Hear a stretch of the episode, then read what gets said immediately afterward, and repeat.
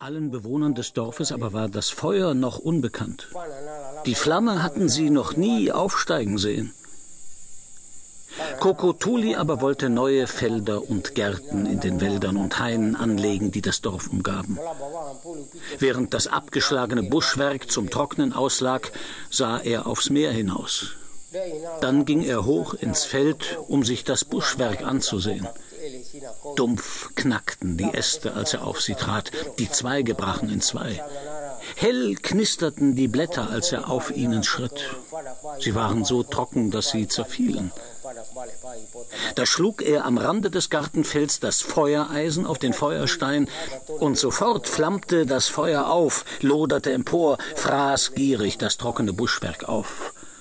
Das Feuer breitete sich rasch aus, die Flammen griffen immer weiter um sich, es verteilte sich vom Schwanz bis zum Kopf der Insel. Alle Bewohner der Insel kamen auf diese Weise in seinen Besitz. Das Feuer sahen sie mit ihren Augen, die Flammen bekamen sie zu Gesicht, weil unser großer Bruder Kokotuli das verborgene Feuer erscheinen ließ, die versteckte Flamme entzündete. Ich bin Kokotuli, der von der Klippe der Sandbank stammt. Der einfallsreiche, der erfinderische Kokotuli, der alles Erdenkliche erschaffen kann, der alles Mögliche erfinden kann. Auch eine Doppelflöte habe ich bei mir. Führe sie mit mir mit. Hier an meinem Leib steckt die Flöte. Der Mythos von Kokotuli Sanganara handelt vom Ursprung der Kultur und enthält eine interessante Aussage. Kulturschöpfungen, das heißt Erfindungen und Entdeckungen, sind Sache von Außenseitern, von Menschen, die die gewohnten Bahnen des alltäglichen Lebens verlassen. Der Außenseiter Kokotuli Sanganara bringt den Menschen das Feuer, erfindet die Schmiedekunst, leitet die Menschen an zum Feldbau durch Abbrennung. Karl-Heinz Kohl Kokotuli Sanganara ist die lokale Variante einer in den Mythen eigentlich aller Welt weit verbreiteten Figur des sogenannten Tricksters. Trickster sind äh, sehr ambivalente Gestalten, Gestalten aber, denen man zugleich auch immer ein hohes Maß an Kreativität zuschreibt. Dieses hohe Maß an Kreativität kommt in den mythischen Biografien dieser Figuren schon sehr früh zum Ausdruck dadurch, dass sie konsequent gegen alle herkömmlichen Regeln und Normen verstoßen. Das ist auch bei Kokotuli Sanganara der Fall, der eingeführt wird als ein jugendlicher Tunichtgut, der im Gegensatz zu seinen fleißigen Brüdern keine Lust dazu hat, auf den Feldern zu arbeiten und deshalb auch von seinen Eltern unter Schimpf und Schande aus dem Dorf verjagt wird. Auch die mythischen Kulturschöpfer anderer Kulturen sind Grenzüberschreiter, wie zum Beispiel der rebellische Prometheus, der den Menschen durch Überlistung der Götter das Feuer bringt, oder der hinterlistige und intrigante Loki, der in der altgermanischen Mythologie als Erfinder des Speeres gilt, oder jene Brudermörder, die zu Städtegründern avancierten, wie Kain in der altisraelitischen und Romulus in der altrömischen Mythologie.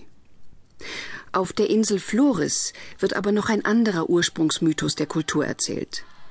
Er handelt von Tono Vuyo, aus deren getötetem und zerteiltem Leib die Kulturpflanzen Reis und Mais entstehen.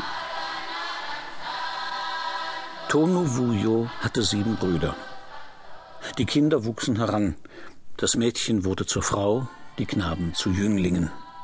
Aber gute Nahrung hatten sie nicht, sauberes Wasser stieg ihnen nicht empor. Da erhob Tonu Wuyu ihre Stimme. Ich bin zur Frau geworden. Meine Brüste sind wie junge Kokosnüsse, meine Haare wie Hibiskusblüten, meine Stirn ist weiß wie der Mond, mein Busen wie ein funkelnder Stern. O ihr meine sieben Brüder, geht, um mich zu verheiraten, einen Ehegemahl für eure Schwester zu suchen. Doch die Brüder fanden keinen Ehegemahl für Tono Wuyo. Wohin sie auch kamen, immer war der Brautpreis zu klein, zu bescheiden. Als die Sonne sich neigte und die Nacht hereinbrach, rief Tonu Wuyo ihren jüngsten Bruder zu sich. Gemeinsam legten sie sich nieder zum Schlaf. Mit leiser Stimme sprach sie zu ihm. Ich, deine Schwester, bin nicht für die Heirat bestimmt. Da machten sich die Brüder auf, kauften eine schwarze Bluse und einen roten Sarong. Sie kleideten ihre Schwester feierlich damit ein. Reifen aus Elfenbein trug sie an den Armen, Silberringe schmückten ihre Ohren. Tonovuyo aber sprach Ihr, meine Brüder, habt mich schön gekleidet. Festlich gewandet habt ihr mich. So holt denn das Schwert. Nehmt den Dolch. Wie einer Kokosnuss sollt ihr mir das Haupt spalten. Wie einer Bananenstaude sollt ihr mir den Bauch durchschneiden. Tonu Wuyos jüngster Bruder war es, der ihr den Hals durchtrennte, die Kehle durchschnitt. Dann zerteilte er ihren Leib, hackte ihn in Stücke. Die verteilte er aufs ganze Feld, legte sie an dessen vier Ecken aus. Da erhob sich vom Sitzplatz noch einmal die Stimme von Tonu Wuyo. Meine Brüder, ihr sollt nach vier Nächten und fünf Tagen wieder hoch in den Garten steigen. Kommt herbei und geht mich suchen und seht nach meinem zerstückelten und in die Erde gepflanzten Leib.